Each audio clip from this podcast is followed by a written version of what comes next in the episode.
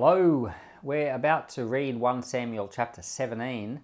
Now, this is the longest chapter in the book of 1 Samuel. It's twice as long as the average other chapter, so hang in there as we read. Now, the Philistines gathered together their armies to battle, and they were gathered together at Socoh, which belongs to Judah, and encamped between Socoh and Azekah in Ephah Saul and the men of Israel were gathered together and encamped in the valley of Elah and set the battle in array against the Philistines. The Philistines stood on the mountain on the one side, and Israel stood on the mountain on the other side, and there was a valley between them.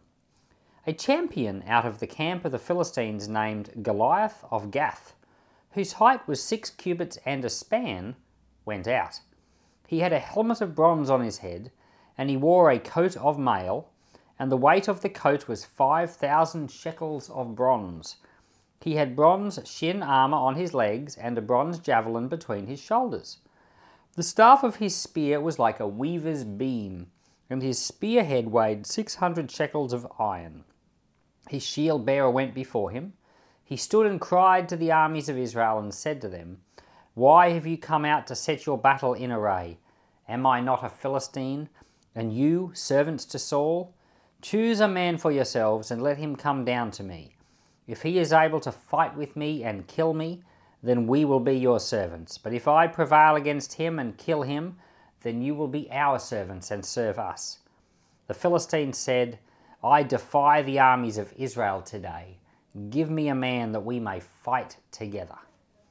When Saul and all Israel heard those words of the Philistine, they were dismayed and greatly afraid. Now David was the son of an Ephrathite of Bethlehem, Judah, whose name was Jesse, and he had eight sons. The man was an elderly old man in the days of Saul. The three oldest sons of Jesse had gone after Saul to the battle, and the names of his three sons who went to the battle were Eliab, the firstborn, and next to him Abinadab, and the third Shammah. David was the youngest, and the three oldest followed Saul. Now David went back and forth from Saul to feed his father's sheep at Bethlehem.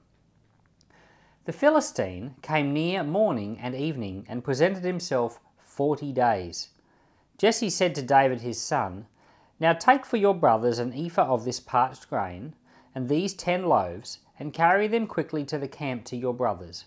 And bring these ten cheeses to the captain of their thousand, and see how your brothers are doing, and bring back news. Now Saul and they and all the men of Israel were in the valley of Elah, fighting with the Philistines. David rose up early in the morning and left the sheep with a keeper and took the provisions and went, as Jesse had commanded him. He came to the place of the wagons as the army which was going out to the fight shouted for the battle. Israel and the Philistines put the battle in array, army against army. David left his baggage in the hand of the keeper of the baggage and ran to the army and came and greeted his brothers. As he talked with them, Behold the champion, the Philistine of Gath, Goliath by name, came up out of the ranks of the Philistines and said the same words, and David heard them. All the men of Israel, when they saw the man, fled from him and were terrified. The men of Israel said, Have you seen this man who has come up? He has surely come up to defy Israel. The king will give great riches to the man who kills him, and will give him his daughter and will make his father's house tax free in Israel. David spoke to the men who stood by him, saying, What shall be done to the man who kills this Philistine and takes away the reproach from Israel? For who is this uncircumcised Philistine that he should defy the armies of the living God? The people answered him in this way, saying, So shall it be done to the man who kills him. Eliab, his oldest brother, heard when he spoke to the men. And Eliab's anger burned against David, and he said, Why have you come down? With whom have you left those few sheep in the wilderness? I know your pride and the evil of your heart, for you have come down that you might see the battle. David said, What have I done now? Is there not a cause? He turned away from him toward another and spoke like that again, and the people answered him again the same way. When the words were heard which David spoke, they rehearsed them before Saul, and he sent for him. David said to Saul, Let no man's heart fail because of him. Your servant will go and fight with the Philistine. Saul said to David, You are not able to go against this Philistine to fight with him, for you are but a youth, and he is a man of war from his youth. David said to Saul, Your servant was keeping his father's sheep, and when a lion or a bear came and took a lamb out of the flock, I went out after him, struck him, and rescued it out of his mouth. When he arose against me, I caught him by his beard, struck him, and killed him. Your servant struck both the lion and the bear. This uncircumcised Philistine shall be as one of them, since he has defied the armies of the living God.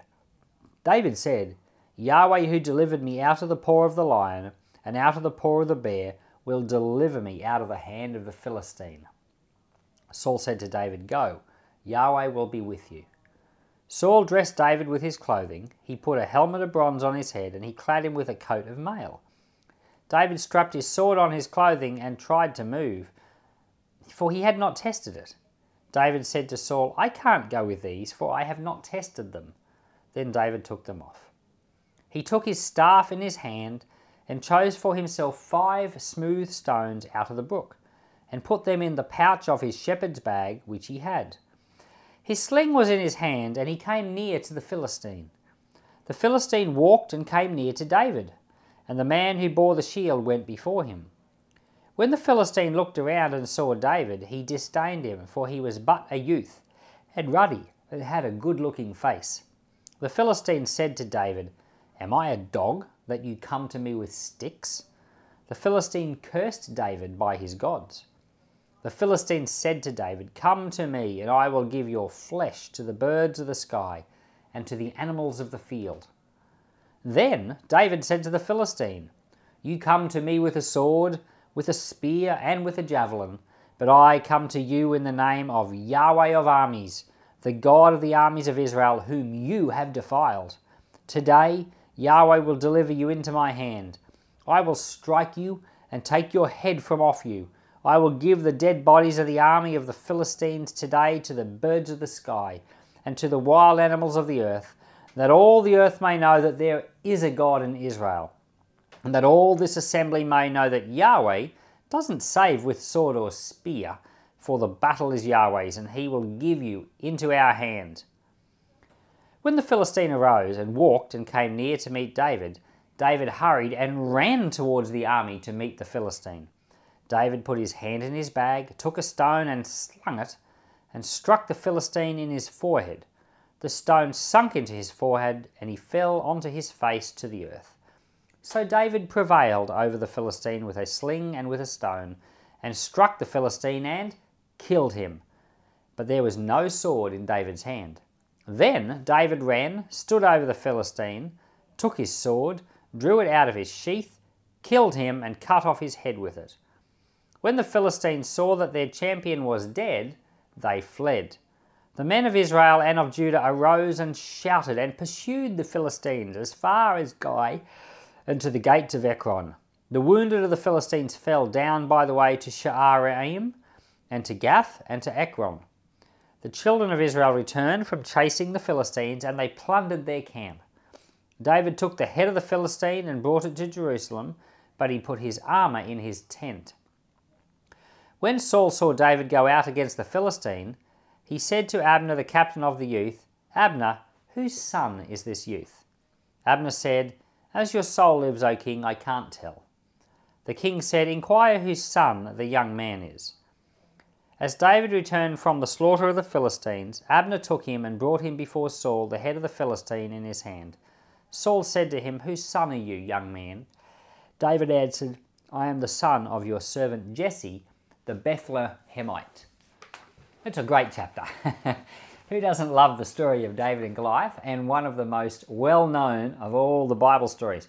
If you think about it, it's a bit strange that a story like this of one on one combat should become one of the most famous of all the Bible stories, but it is a great story, you have to admit. Now, this chapter, it's the longest one in 1 and 2 Samuel, and Goliath, he is mentioned here, and there's also another Goliath mentioned in 2 Samuel 21, verse 19, not the same Goliath. Some people got confused.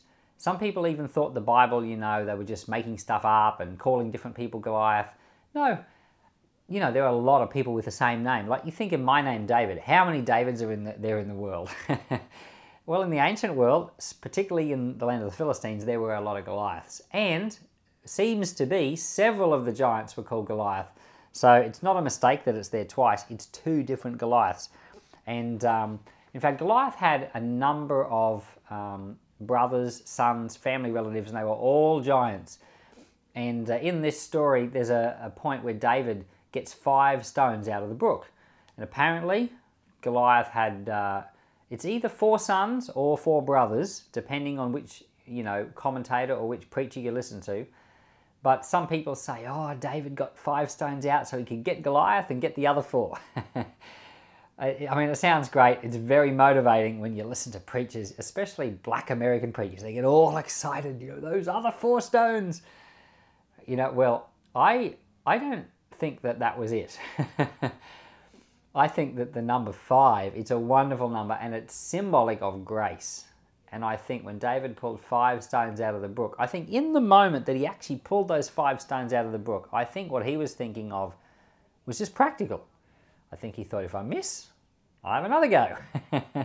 I mean, he knew what he was doing, and he was a great slingshot, slingshotter, slingshot proponent. Sling. I'm not sure what you call someone that uses a slingshot, but he was good at it.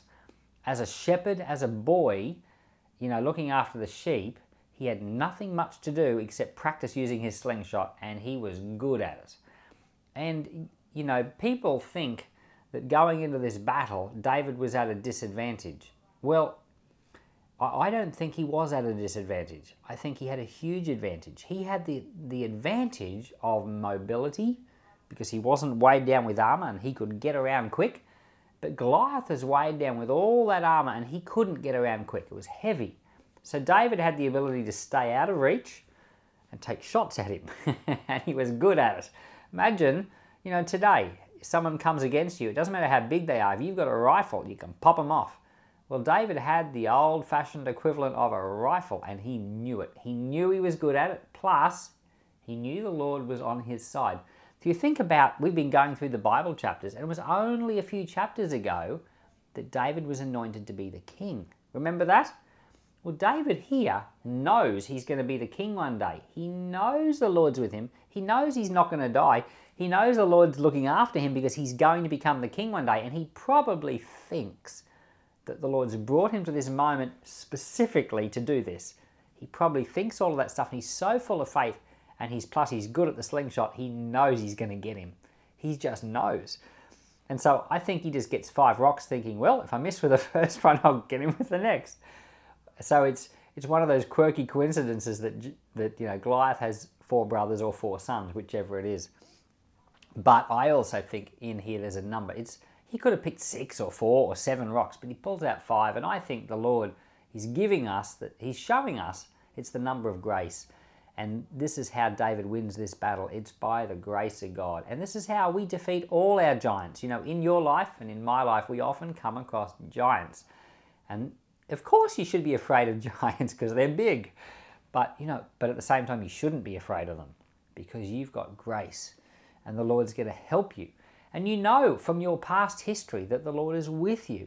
He's taking you somewhere. So you know you're going to get past this giant. The only question is how? Well, I'll tell you how. By grace. And that's what the five rocks out of the brook means. Now, if we go way back in Israelite history, we, there's a point before where Israelites were afraid of giants.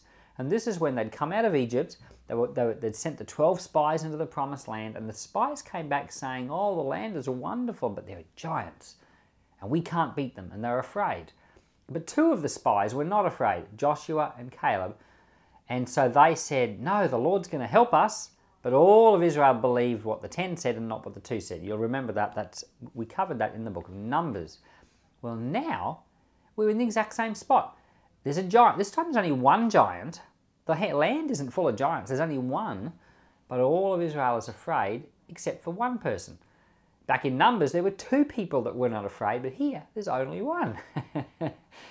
but David, he goes out and he gets his man.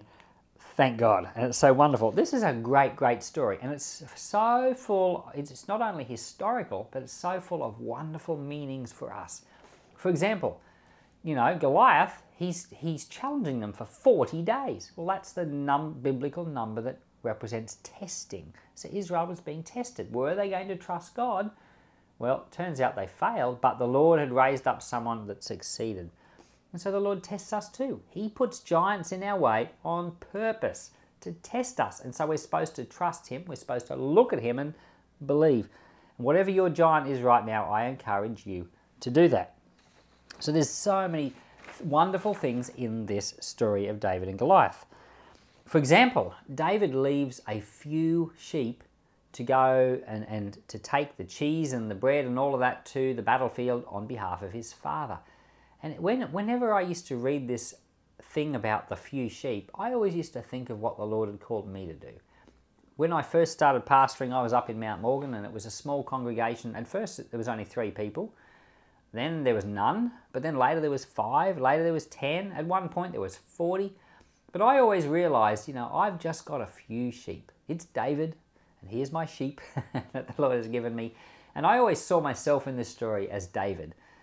But you know, each of us, the Lord has given a few sheep. It doesn't matter if you're a pastor, in which case you know you're a shepherd, but even if you're not a pastor, the Lord gives everyone a few sheep to take care of. These are people in the body of Christ around you, and you're supposed to care for them and love them and serve them. We're all pastors to one extent or of another because we've all been called by the Lord to love our fellow brothers and to love our fellow sisters. Now, there's some interesting facts about this story. There are other old documents. Now, one of them is called the Targum. Now, the Targum is a Jewish translation of the Old Testament in Aramaic. And in the Targum, there are some differences to the, to the other Bible, to the Bible that we're familiar with. And the Targum, now, I, I don't think the Targum is the, is the accurate version. The Targum wasn't produced until like a thousand years later after Jesus, like 900 AD or something like that. So it's kind of old, and some things have been added in there which I suspect have come from Jewish tradition and other stuff. But it's interesting. In the Targum version of this story, Goliath stands up and he says, I am the one who killed Hophni and Phinehas the priests, and I am the one who took the ark of the covenant into captivity and took it to the temple of Dagon my God. And uh, Goliath claims to have been the person that did all of these things. So that's interesting. I don't know if that's true or not, and I suspect it probably isn't true. I suspect he was probably saying just a lot of things to sound like to sound intimidating. And if you think about it, he was there for 40 days saying things day after day after day, and they were just getting afraid. I suspect he just said a lot of things. And um, but if he did say that, it's certainly very interesting. Now, in this story, David gets very interested in the reward, and so, you know because he he says, "What's going to be done for the man who kills this Philistine?" And he wants to know what's the reward. And the reward's a pretty good one. He gets given a tax free status, he gets given riches, and he gets given the king's daughter in marriage. Now you think about that. You're getting you're marrying into the royal family. There's lurks and perks that come with that. You get fame from doing that. You also, you know, to be tax free, that's pretty good. And riches. So all, you know, there's a lot of incentives there. He's interested in the incentives, and some people have said that David only did this because of, you know, false motivation. No, it's not true at all. David was motivated by the, what mattered to the Lord. And he said in this story, Is there not a cause? And now, I don't know about you, but there's been plenty of times in my life where I've heard someone say something derogatory about the Lord. Now, Goliath was doing this. He was standing up and defying the Lord.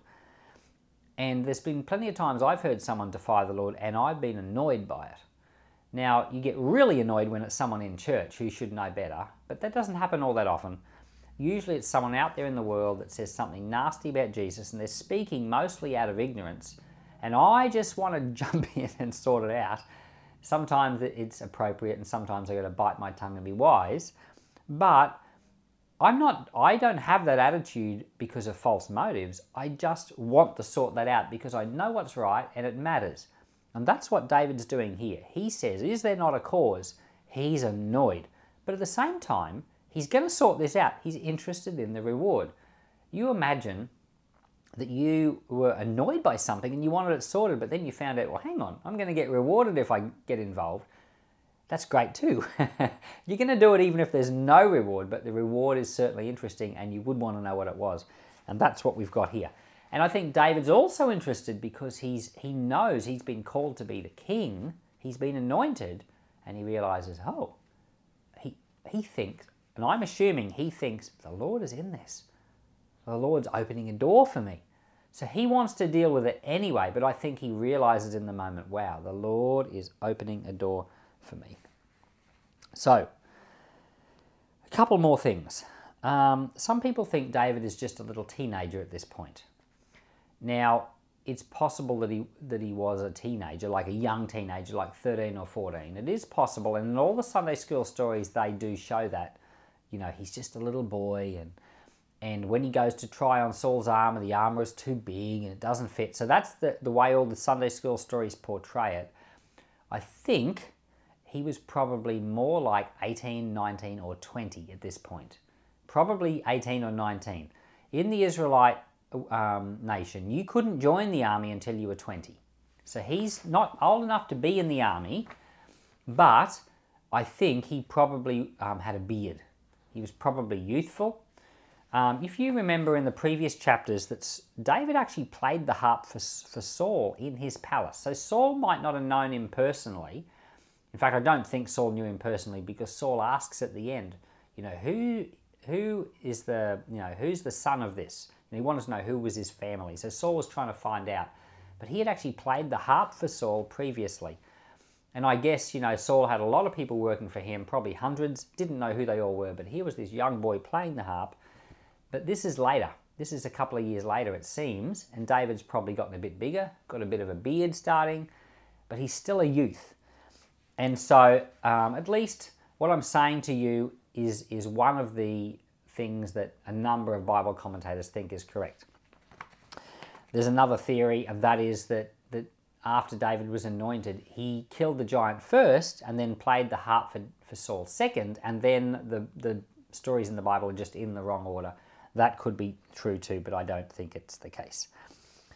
So, um, I don't think David was as as outnumbered, or the odds were as against him as we all think. I think he was very capable and he was very full of faith, and I think his victory was guaranteed. The Lord was with him, and he knew with 100% certainty he was going to win that battle. In fact, he ran towards the giant, he knew he had him. And David here is a picture of Jesus, he's a symbol of Christ. When Christ came into the world, he looked weak. He just took on the form of a man and as a human, even the devil thought he was weak. The devil thought he had him. But the Lord's victory over Satan was guaranteed. It was certain, and the Lord knew it. uh, but it's a shame, you know, Goliath was shocked. In the moment that he got hit in the head, he was knocked out instantly. He had no time to be surprised. He was just done. But the devil, he's just been outwitted and he's so shocked. And um, and this is a, just a picture of what Christ has done and the surprise on the devil's face, if there was such a thing. You just can't imagine it. And so this isn't a chapter. Now, David was brave, there's no doubt about it, and everyone else was, was, was afraid. And we read the story and we think how brave he was. There's no doubt about it, he was brave. But this is not a story about victory against all odds. This is a story about the Lord being with him and giving him a victory that was 100% guaranteed. And if you and I walk with the Lord, and we're in the Lord's will, the Lord will bring us through things, and our overcoming is 100% guaranteed. No doubt about it. So, Lord, we thank you for the story of David and Goliath. We thank you that you are with him. I thank you that you're with us.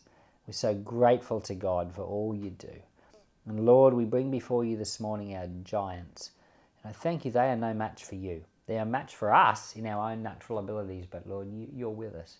So I pray you'd increase our faith. Let our eyes be on the Lord. Bring us through. Bring us to overcoming, we pray, in the name of Jesus. Amen.